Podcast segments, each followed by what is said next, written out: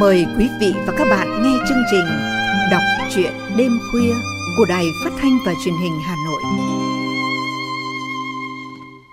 Thưa quý thính giả, trong chương trình đọc truyện đêm nay, mời quý thính giả cùng đón nghe truyện ngắn Thành phố miền biên của nhà văn Ma Văn Kháng. Đây là tác phẩm được ông viết để tưởng nhớ người bạn, liệt sĩ, nhà văn, nhà báo Bùi Nguyên Khiết. Trong nỗi nhớ khắc khoải, mỗi trang viết của nhà văn Ma Văn Kháng đã dẫn dụ bạn đọc trở về với một thời xưa cũ, nơi còn đó một giai đoạn kháng chiến bom đạn khốc liệt với những người lính đã anh dũng hy sinh vì đất nước. Kính mời quý thính giả đón nghe qua giọng đọc của Kim Yến.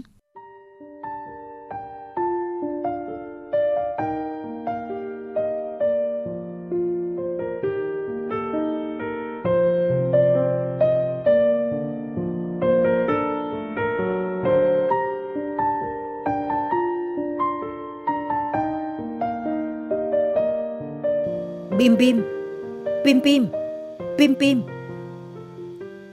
Nhận được tín hiệu là tiếng còi nhịp ba.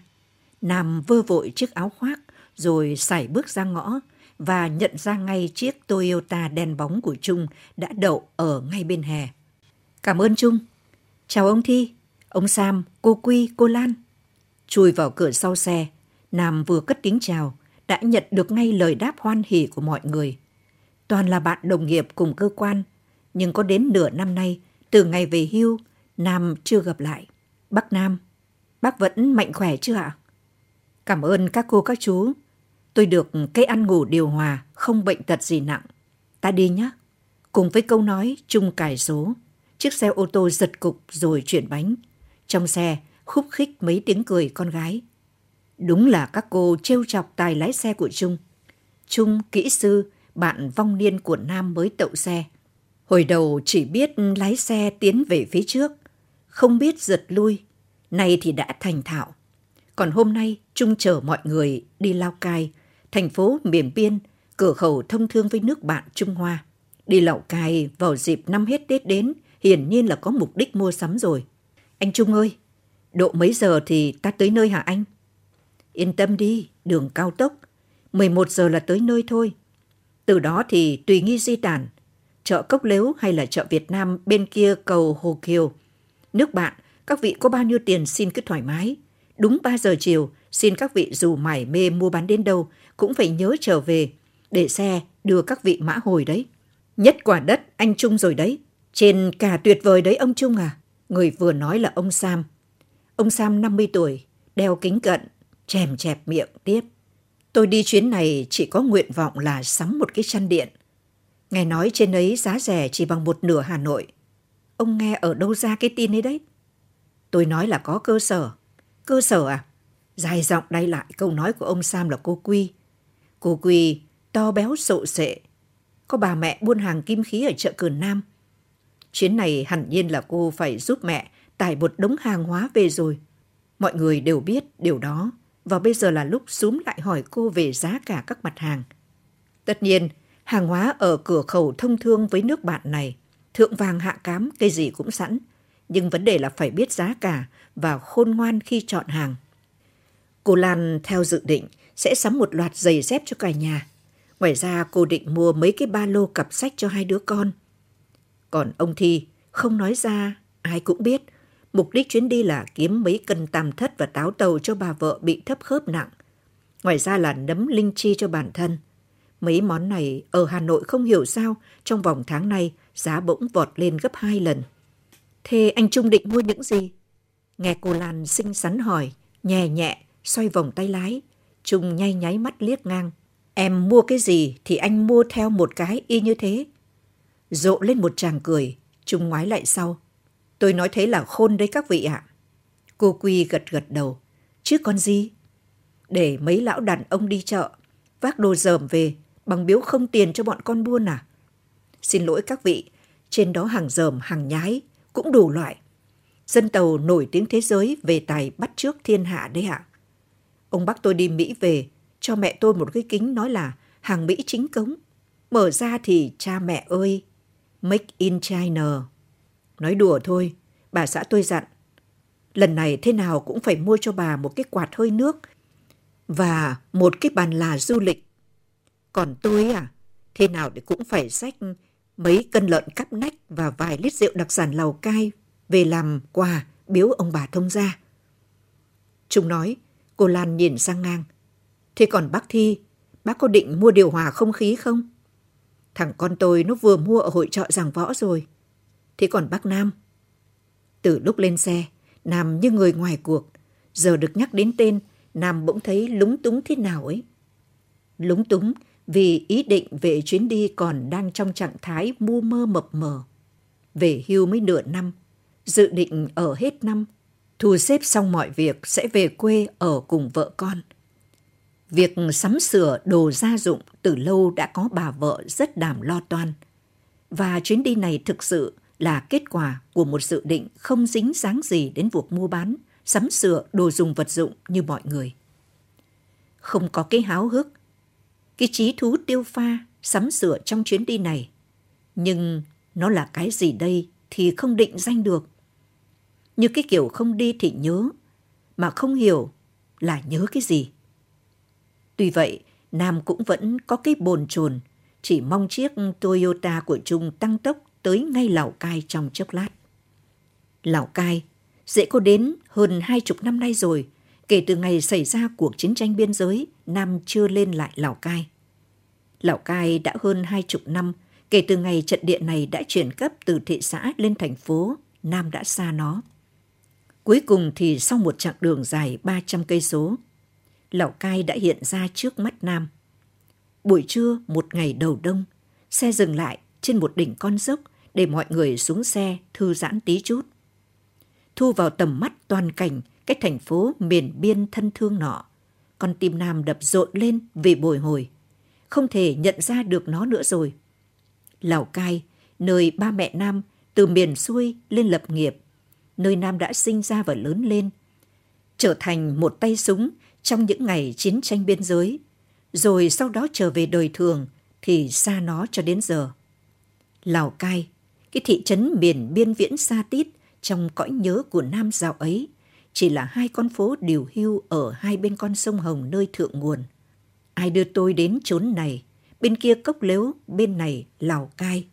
Ai đã sống ở đây thì chẳng thể nào quên được hai câu ca dao tỏa ra nỗi hắt hiu xa vắng ấy. Cái nỗi hắt hiu xa vắng ấy có nhẽ đã sinh ra từ thời người Pháp mở con đường sắt từ miền xuôi lên. Độc thay lam trướng nghìn trùng, sông sâu quẳng xác, hang cùng chất xương. Nên có cảm tưởng, vào các buổi chiều, chuyến tàu của công ty xe lửa Việt Điền kéo theo chỉ có hai toa khách khởi hành từ Hà Nội sau cả một ngày dài thui thủi, len lách qua các miền núi đồi hoang vắng. Hớn hở giúp lên một hồi còi, xình xịch tiến vào cái sân ga cuối cùng của miền địa đầu đất nước. Thì cái thị trấn ấy mới như sống dậy. Lào Cai, nơi hợp quần của đoàn người tứ xứ. Những người nông dân thanh trì mở đất vì bờ sông sạt lở. Những bà con ở Thái Bình Nam Định cực chẳng đã phải rời bỏ trốn quê bờ sôi ruộng mật vì nạn áp bức của địa chủ vì siêu cao thuế nặng. Nơi quần cư của các tay anh chị lục lâm thảo khấu đã trốn tránh vòng lưới của các nhà chức trách. Mấy viên cai đội, vài chục anh lính khố xanh hết hạn đồn trú. Lao cai, thế lữ đã viết chuyện Bóng người trắng trong sương mù. Kể lại câu chuyện bóng ma một người thân hiện lên báo hiệu trong một đoàn tàu dừng lại trước cây cầu vừa sụp đổ. Tránh được một tai họa khủng khiếp nhãn tiền. Đó chính là cây cầu Hồ Kiều bắc ngang qua con sông Đầm Thi sang tỉnh Vân Nam. Nghe nói, thiên tài âm nhạc Phạm Duy đã sáng tác bản tình ca bất hủ bên cầu biên giới khi ngồi ở bên chiếc cầu miền biên này.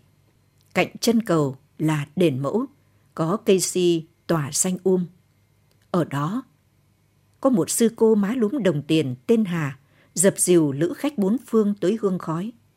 Còn một thiên tài âm nhạc khác nữa là Văn Cao.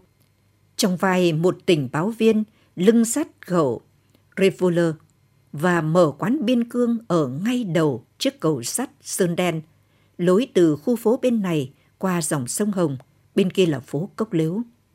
Lào Cai san sát các hiệu thuốc bắc của các chú khách đã định cư hàng ba bốn đời trên đất Việt. Cốc Lếu, nơi buôn bán chủ yếu là người Kinh. Ở đây có món phở cuốn sủi, một chế phẩm đặc sắc thực khách thập phương không thể bỏ qua. Cuối cái phố đổ dốc ấy có hai cây gạo. Tiếng giấy, cây gạo gọi là cốc réo. Có lẽ đó là xuất xứ của một cái tên cốc lếu nghe hơi lạ tai. Một đêm mùa đông trong ánh trăng lu năm 1952 xa tít, ở chính hai gốc gạo ấy, nhạc sĩ Ngọc Quang, bạn nam, ôm cây đàn guitar gỗ, hát giọng, baritone, các bài Thiên Thai, Cô Láng Giềng cho các thương binh của Trung đoàn 246 nghe sau một cuộc hành quân đi tiễu trừ thổ phỉ ở Bắc Hà, Sapa về. Lao Cai, cái thành phố ghi bao kỷ niệm của Nam, thật ra cũng đã chẳng còn lại gì sau cuộc chiến tranh biên giới. Một ngày xương còn chưa tan, tháng 2 năm 1979, quân xâm lăng đã nổ súng vượt qua biên giới. Một năm sau, nằm trong vai một chiến sĩ và một phóng viên cùng đoàn quân giải phóng trở về, thì cả thị trấn đã biến thành một khu rừng hoang nơi ở của cây cáo.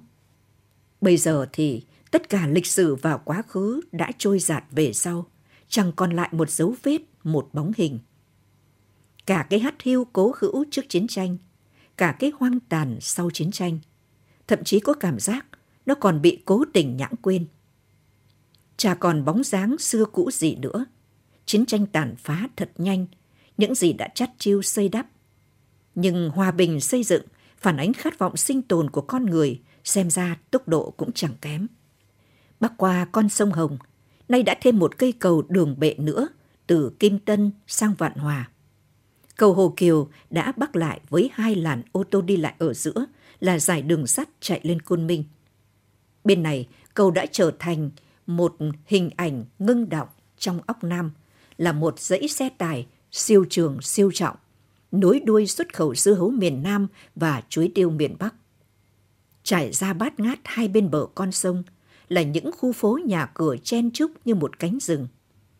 Thành phố miền biên trong nhịp sống ồn nã vô tư, gợi cảm giác như không có ký ức. Nhưng xem ra còn sầm uất và tỏa ra sức hấp dẫn hơn rất nhiều những thành phố ở đồng bằng. Quả nhiên, vừa nhìn thấy thành phố qua cửa kính ô tô, mọi người đã háo hức nhấp nhổm. Và khi chiếc Toyota vừa đậu nép vào vỉa hè, mọi người đã như chen nhau lịch bịch nhảy xuống đất. Ông ngắm cái gì thế? Thấy Nam hơi có vẻ ngơ ngác, Trung vừa lau tay vừa cất tiếng. Nam nhìn quanh, chẳng nhận ra cái gì cả. Chỗ này trước là thư viện, dưới kia là vùng đất bãi trồng rau của hợp tác xã. Dưới nữa là con sông. Mùa hè, tôi thường xuống đó bơi lội. Năm 1968, có một trận lũ ngập chìm cả thư viện. Bao nhiêu sách hư nát hết. May là tôi đã đọc được gần hết cả. Sống có nhiều kỷ niệm cũng thích nhỉ. Tôi sống ở đây gần 20 năm mà. Thế ông định đi đâu bây giờ? Trung hỏi, Nam đáp lơ lửng. À, thì cũng phải dạo loanh quanh, xem cảnh cũ người xưa còn gì quen không? À này, ở đây có rượu sán lùng và gạo xén cù đặc sản đấy. Bác cũng nên đảo qua mấy cái chợ gần đây mua về một ít. Hàng hóa ở đây dễ mua lắm. Ừ đi nhá. Ok, có gì liên lạc với nhau bằng điện thoại di động. Nam giơ tay chào chung, rồi bước lên vỉa hè. Non chưa nắng mùa đông le lói, gió hiu hiu. Phố xá nườm nượp người đi lại. Cửa hàng san sát cửa hàng. Hàng hóa tràn ngập, lấn ra cả vỉa hè. Dừng lại ở giữa một con phố. Nam đưa mắt nhìn quanh. Chỗ này trước có căn hộ của anh. Ngược lên hơn trăm mét là tòa soạn báo, cơ quan thân yêu của anh. Bên trái con phố có căn nhà của anh là một khu chợ. Nay nhìn đâu cũng thấy những con đường, ngõ phố mới san sát. Những tòa nhà nhiều tầng, các cửa hàng cửa hiệu. Những tiệm vàng, shop thời trang, quán ăn, Hoàng Liên, Nhạc Sơn, Kim Tân. Ngước lên nhìn các tấm biển chỉ đường. Nam khẽ gieo thầm. À, thì ra vẫn còn lại những cái tên. Những cái tên chị cần nhắc đến là đã hình dung ra cảnh trí cuộc sống những ngày đã xa. Nắng đã lên, vàng ánh và lành lạnh. Bên đường, những khóm anh đào nở hoa đỏ chót, lích chích, mấy tiếng chim sẻ. Vui chân bước, Nam không hiểu đi được bao lâu. Đến khi nghe thấy tiếng một chiến đại xa gầm, vội dừng lại, nhìn thấy nó đang hất cái thùng xe để xả rác. Nam mới nhận ra, hình như mình đã mất phương hướng. Cảm giác mất phương hướng khiến Nam chạy vội tới, leo lên bậc chiếc đại xa. Khi nó vừa xả rác xong. Anh ơi, phố Bùi Nguyên Khiết đi lối nào? Không nghe thấy người lái xe nói, chỉ thấy anh ta xua xua tay, rồi ra hiệu bằng bàn tay, chỉ về chiều ngược lại đoạn đường Nam vừa đi. Nắng đã tròn bóng, Nam đi xuôi theo con dốc. Qua ngã tư thứ nhất, tới ngã tư thứ hai, thì đường bị nghẽn. Thì ra hôm nay, có đoàn khách quốc tế lên thăm thành phố. Ngã tư này bị ngăn vì đó là đường dẫn tới trụ sở Ủy ban Nhân dân thành phố. Vòng qua hai ngõ phố nữa, cũng phải 20 phút. Sau thấy một ông lão mặc cái áo giả tím, đội mũ bông đeo huy hiệu cựu chiến binh, đang ngồi bán vé số bên lề đường. Anh liền bước đến, mua một cặp vé để lấy cớ hỏi thăm ông. Anh hỏi phố Bùi Nguyên Khiết, nhiều người không biết đâu. Nó là con phố mới có. Giáng chừng lâu rồi, anh mới lên thành phố này hả? Vâng. Thành phố Lào Cai này ra đời trên cơ sở hợp lại hai thị xã là Lào Cai và Cam Đường. Hai thị xã này vốn chỉ nằm cách nhau 7 km theo đường chim bay. Giờ có đến 17 đơn vị hành chính trực thuộc. Trong đó có 12 phường. Chắc một số anh đã biết. Lào Cai, Phố Mới, Duyên Hải, Cốc Lếu, Kim Tân, Pom Hán, Bắc Lệnh, Thống Nhất, Xuân Tăng, Bắc Cường, Nam Cường, Bình Minh và năm xã Vạn Hòa, Đồng Tuyển, Cam Đường, Tả Phới và Hợp Thành. Hẳn là có nhiều tên phố anh đã biết. Vâng. Còn anh muốn đến phố Bùi Nguyên Khiết thì tôi có cái sơ đồ cho anh đây. Đây này, anh biết đài truyền hình tỉnh, bệnh viện rồi chứ? Đó đó. Anh nhìn bản vẽ này rồi theo đó mà đi. Thế anh quan hệ thế nào với liệt sĩ Bùi Nguyên Khiết? Bạn à? Hay chỉ là người dưng tò mò? Chuông điện thoại di động trong túi áo nam bỗng nổi nhạc hiệu. Pim pim pim, pim pim pim. Ba tiếng đồng hồ trôi qua đánh vèo. Biết là Nam đang không tìm được đường về nơi hẹn.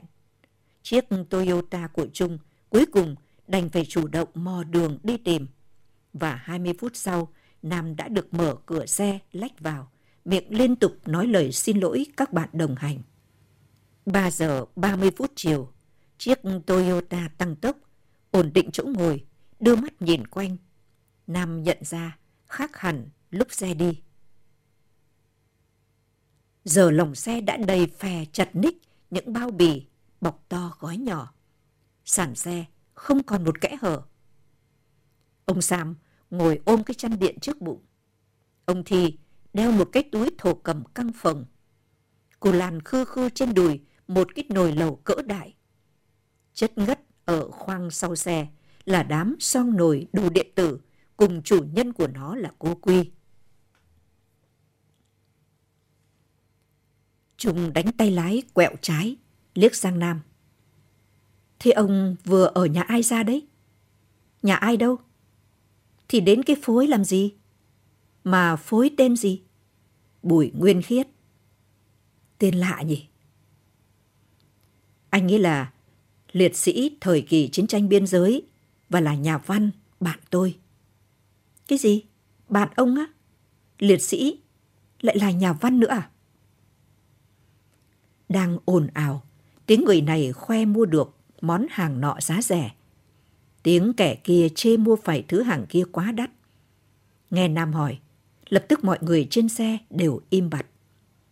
Nam có cảm giác tất cả đều quay về phía anh với ánh mắt hoài nghi không hề che giấu. Anh Nam, anh có người bạn là nhà văn và là liệt sĩ trong chiến tranh biên giới hồi năm 1979 à?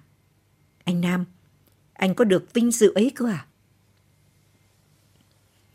Rõ ràng là như vậy rồi. Vì có lúc chính Nam đã bàng hoàng nghĩ vậy. Nhưng nghĩ vậy, có lẽ vì mọi người không biết câu nói này của Albert Einstein. Thiên tài là người hàng xóm của mình. Thế đấy, Bùi Nguyên Khiết chính là bạn Nam, là một người thầy giáo, đã có thời cùng dạy một trường với Nam. Rồi sau đó là mấy năm liền ở cùng một tòa báo tỉnh với anh. Ở đây, Khiết nổi tiếng là nhà báo, nhà văn xuất sắc, với những bài viết nảy lửa, tố cáo kẻ gây ra những vụ rối ren ở biên giới. Lê Lai, Lê Lợi, Phan Bội Châu. Những tên tuổi gắn liền với lịch sử oai hùng của dân tộc, nay là tên các phố phường của thành phố này, chắc chắn là không ai còn lạ.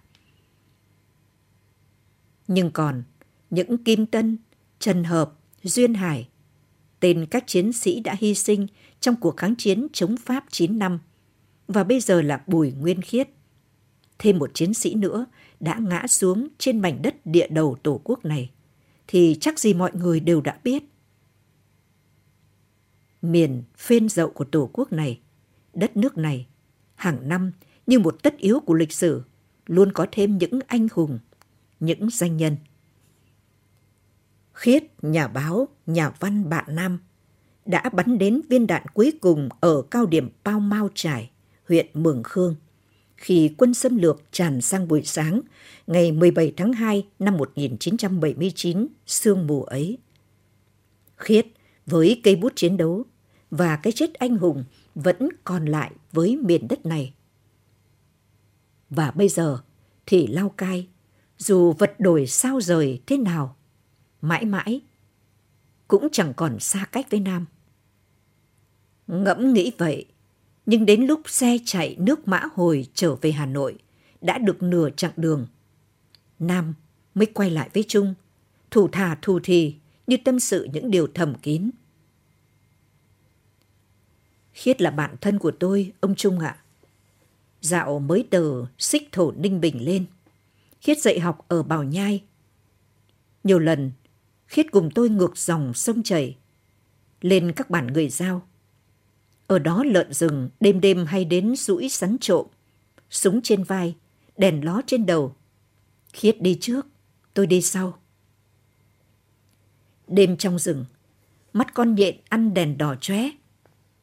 Cũng như thế, chúng tôi đã lần mò vào cái làng người kinh lên khai hoang ở đó, ngồi bên bếp lửa, cùng rợn tóc gáy, nghe bà con kể lại những chuyện về con hổ thọt, về con lợn độc, về loài rắn có tính báo oán, rồi khiết được tín nhiệm, chuyển về dạy học ở Sapa.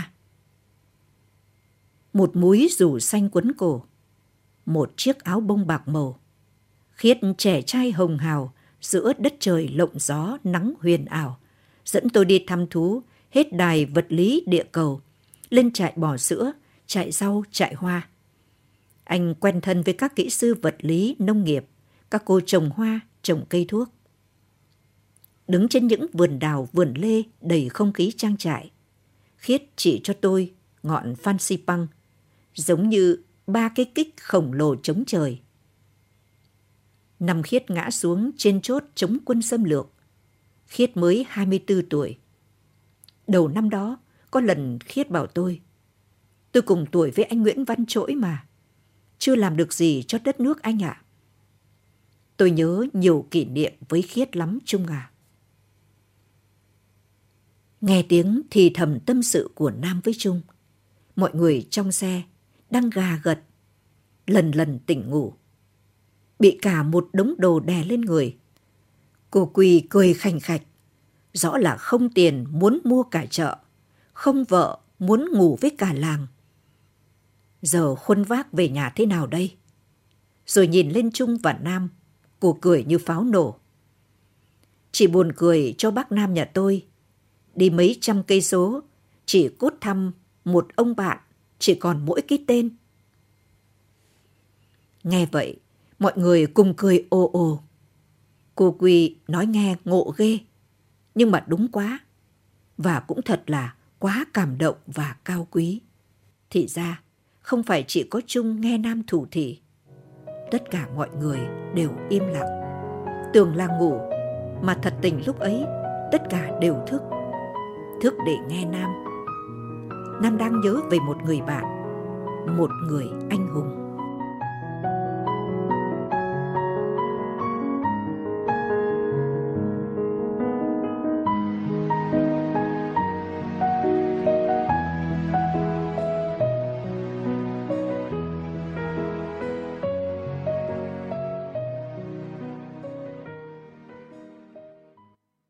Quý thính giả vừa lắng nghe chuyện ngắn Thành phố miền biên của nhà văn Ma Văn Kháng. Cảm ơn sự quan tâm đón nghe của quý thính giả. Xin kính chào tạm biệt và hẹn gặp lại. không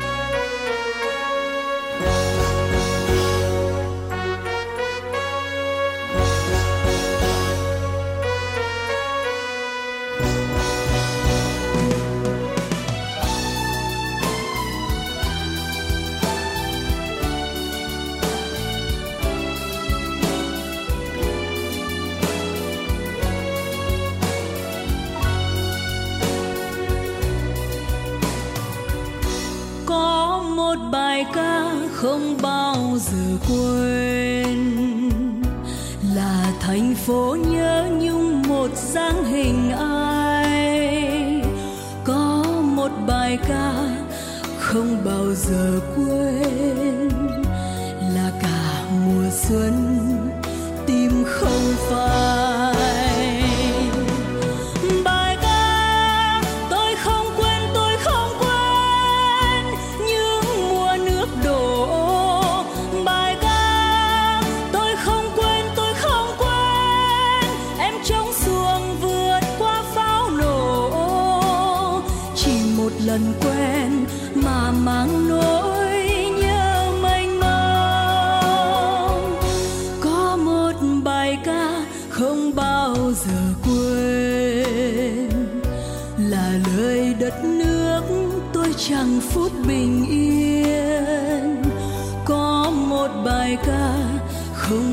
Không bao